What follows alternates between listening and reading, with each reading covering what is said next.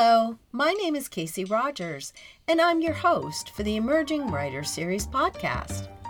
This podcast is an exploration for what it takes for a writer to become a published author and how to sustain a professional writing career. Like many of you, writing is my passion, and I'm confident I know how to write a compelling story.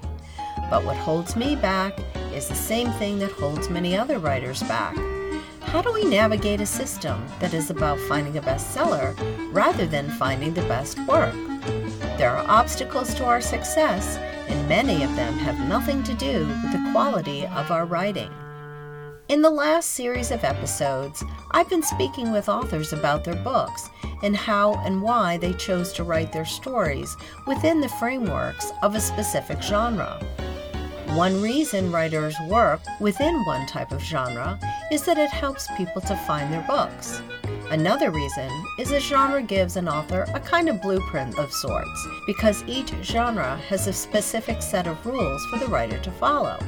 In these episodes, we explored what the needs and expectations were within these genres and why one was well suited for their work. In this episode, I'm wrapping up Series 2 with an author who writes both fiction and nonfiction and isn't beholden to any specific genre.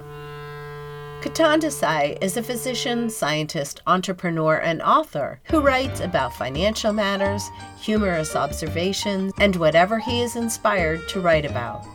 He's contributed stories to several anthologies, and he wrote a novel called Germs of War that revolves around bioterrorism this thriller draws on his knowledge and background of both the military and medicine. This is a quick, intriguing read. The review is praised for being a real page turner. Today I'm speaking with author Ketan Desai. So let's welcome him. First of all, hello to everybody.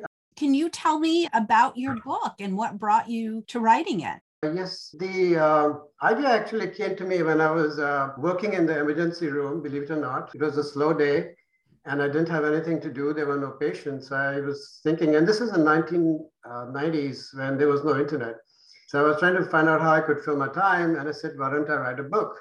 And so that's how the book came to be. And the premise is that you have a bunch of guys who, at that time, it was all because I had just bombed the USS Stark, which you may or may not remember was off the coast of Yemen. And so I said, if Al Qaeda wanted to really overpower the US, biological weapons would be a very easy way of doing it. So I created this book, a bioterrorism thriller, where a bunch of people from Afghanistan come to the US, create a super weapon here, and then release it unintentionally, actually. And it's released at the Mayo Clinic which is also a landmark institution where I did part of my fellowship. So you have the whole scenario taking place here in the US, pretty similar to what happened in 9 11, except they use planes and not biological weapons. And then you fast forward 15, 20 years, and now you have ISIS trying to do some of the same stuff. And in between those two timeframes, I was interviewed by ABC News and NBC News after 9 11 took place. And they were quite concerned that if my story got out, it might actually give people some ideas that they won't have otherwise, which I thought was quite improbable because these are not stupid people by any mm-hmm. means. they may have different ideas, but they're not stupid. So I didn't air that interview, unfortunately. But anyway, I did get interviewed by some local news after 9 11 to see what this whole scenario about bioterrorism was. And if you remember, that was also when the anthrax attacks took place in mm-hmm. uh, 2001, 2004 timeframe. So all this kind of went together. And then, you know, afterwards, after the Iraq war, interest in Afghanistan died down. And then until ISIS came around, everything came back again. So this is a topic that is sooner or later going to become more relevant because mm-hmm. biological weapons are very easy to make, easy to distribute, and are basically uncontrollable because once they get out, you can't, it's not like a bomb where you can explode it and then be done with it. It has a life of its own, literally and figuratively speaking. So mm-hmm. it's something to be very cognizant about.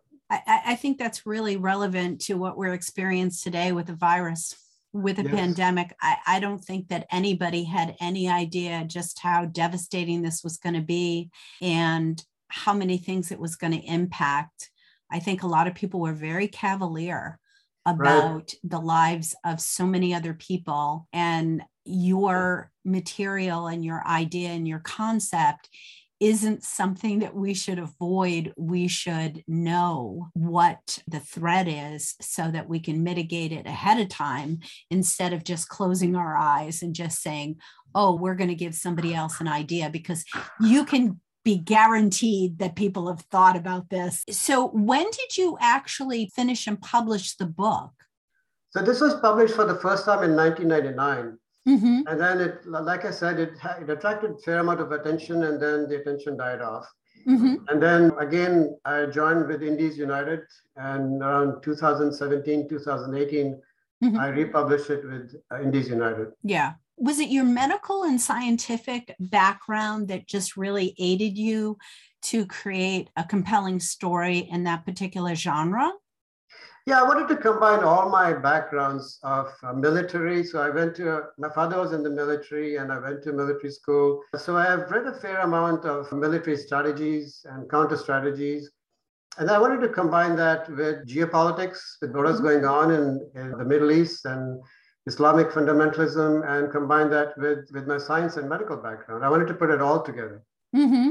But I also understand that you write in a number of genres, which is what I find really fascinating because so many people, when they come to writing, they pretty much stick with one genre. And I think you and I are unusual in that respect because you write both fiction and nonfiction. So tell me about some of the other things that you've written when people know that you write fiction as well as nonfiction.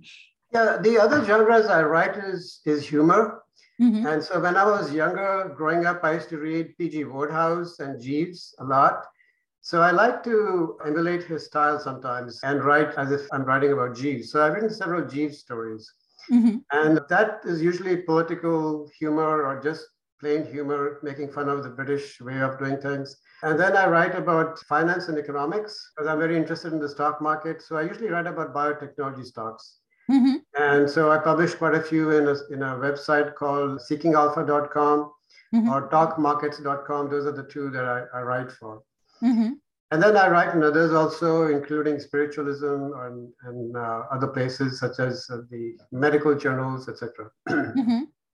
So you have such a wide range of not only interests, but things that you are able to enlighten your uh, readers about do you tend to lean towards any one thing or is it just what inspires you at the moment if i sit down i don't sit down to write i could be sitting down to do something else and an idea will pop into my head mm-hmm. and when it does pop into my head I, I can't stop i have to take it forward and i could be talking to somebody and a Jeeves idea comes to mind so for example i I wrote a Jeeves story about the vaccines. So this whole thing about to vaccinate or not to vaccinate and all mm-hmm. that, the drama that was going on.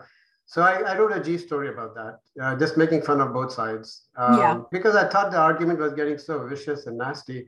Mm-hmm. And I felt like you needed to, de- to de-escalate it and look at it from a humorous point of view. Yes. Um, so I wrote something like that. And then on the, on the investment side, it tends to be a little bit more structured. Mm-hmm. So if I see a stock that I think is to is a short candidate or a candidate to be bought, then I'll write about that. Uh, mm-hmm that is definitely more structured. Yeah. And if you were to give our listeners some kind of advice, now our show is geared towards bringing on authors that can help new authors or emerging writers advice in terms of how they can make themselves successful. What would you suggest? How do you get your work out there and what kind of discipline do you feel that a new writer needs? Or what's something that you can say this is the thing that i did and it really helped me and write what you know about. So if i started to write about cooking or knitting it's going to fall flat because i know nothing about that I, I, write about what I know. So that's the first thing. Number two is sometimes it's it's difficult. One day you'll get up and say, oh, I just don't feel like writing. That's fine. And some days you'll be inspired and you may have four hours, but you feel like writing and you keep going. Because the mood comes and mood goes. It happens to everybody. Some days are good, some days are not good. So don't become depressed if, if one day is a down day because the next day could be up day.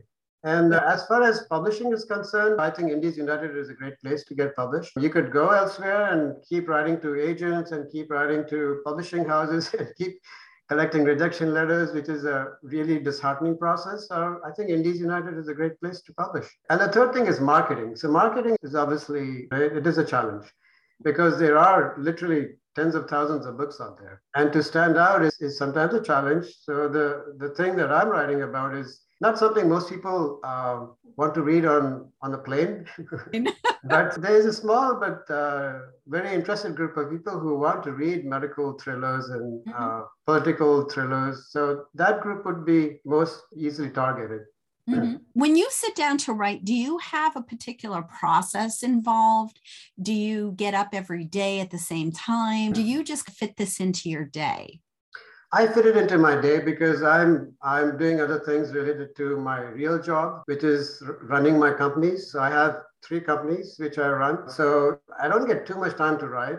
So mm-hmm. when I write, I have to be really efficient about it. Do you outline all of your work? Do you, or there's always a question about whether somebody's a pantser or a plotter. Writing in so many genres, what do you do, or does it depend on what kind of thing you're writing?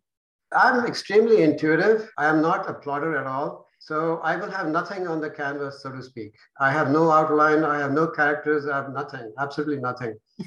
And then when I start to write, everything just automatically comes in. And I don't know where it comes from.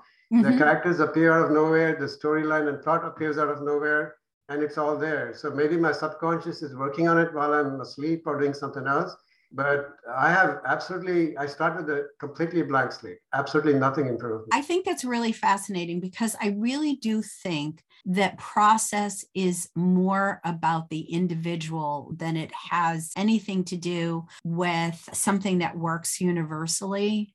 It's, I'm the same way, but what I do is I think and think about my project and what I'm writing so that when I actually sit down to write, it comes and flows very naturally, as opposed to sitting there with a blank screen and, and having no idea because I've thought about it so frequently. It's usually the first thing I'm thinking about in the morning and the last thing I'm thinking about at night, which makes for a lot of restless nights. In, in terms of your quote, success as an author, do you find that you have more attracted more attention for your work that's nonfiction, or did your Germs of War get more attention? Well, I would say that my my articles have got far more attention. So, for example, I have thousands of followers on those websites I mentioned earlier. Mm-hmm. Um, I have not sold thousands of copies of my books. So. yeah, but, but are are people finding germs of war through your nonfiction work? Do they look at it and say, okay, this guy has also written this thriller and he wrote this, so I'm going to go check out something else that he wrote? Uh, some of them, but not too many. Yeah. So your nonfiction writing hasn't really opened a door to your fiction. Yeah. Not yet, anyway. Not yet, anyway. What are the things that you're doing now? What are you writing about at this moment? I'm writing on some more investment articles. Okay. I'm I'm very bearish on the stock market. I think things are going to go down and go down big. Um, mm-hmm. So I'm writing articles on what to short. And we want to make sure that we're able to get in touch with you because I would like our listeners to get an idea of the breadth of things that you write about. It has been an absolute pleasure, and I really appreciate the time that you've taken to speak to me today. I'm really excited to learn more about germs of war and see what we can do. Maybe we can get that into another format so that people can become more aware of it. Yeah, thank you. It's been great talking to you. I hope you've enjoyed the second series of episodes for the Emerging Writers Series podcast. I've learned so much in talking with these writers about their craft and how they approach their projects. Ketan was especially interesting to me because it seems like his mind takes him in so many different directions regarding his writing, and he follows his instincts and writes whatever he's inspired to write. Whether it's a piece of fiction or nonfiction, a thriller, or a piece about the bear market. He graces these various topics with his knowledge and insight for his readers, and it was a true pleasure to speak with him about his work. Thanks so much for listening to the Emerging Writers Series podcast. There are so many wonderful writers out there with works to explore. Our goal is twofold.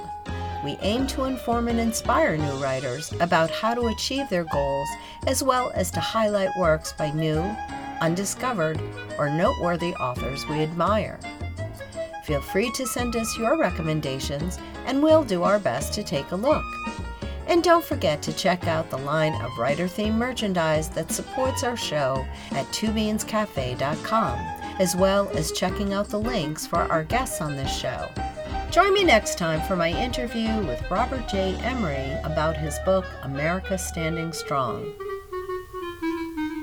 America Standing Strong presents the respected voices of investigative reporters, scholars, philosophers, scientists, medical professionals, and politicians across the political spectrum who provide truth and facts, not fiction, conspiracy theories, or misinformation. Read more at robertjemeryauthor.com.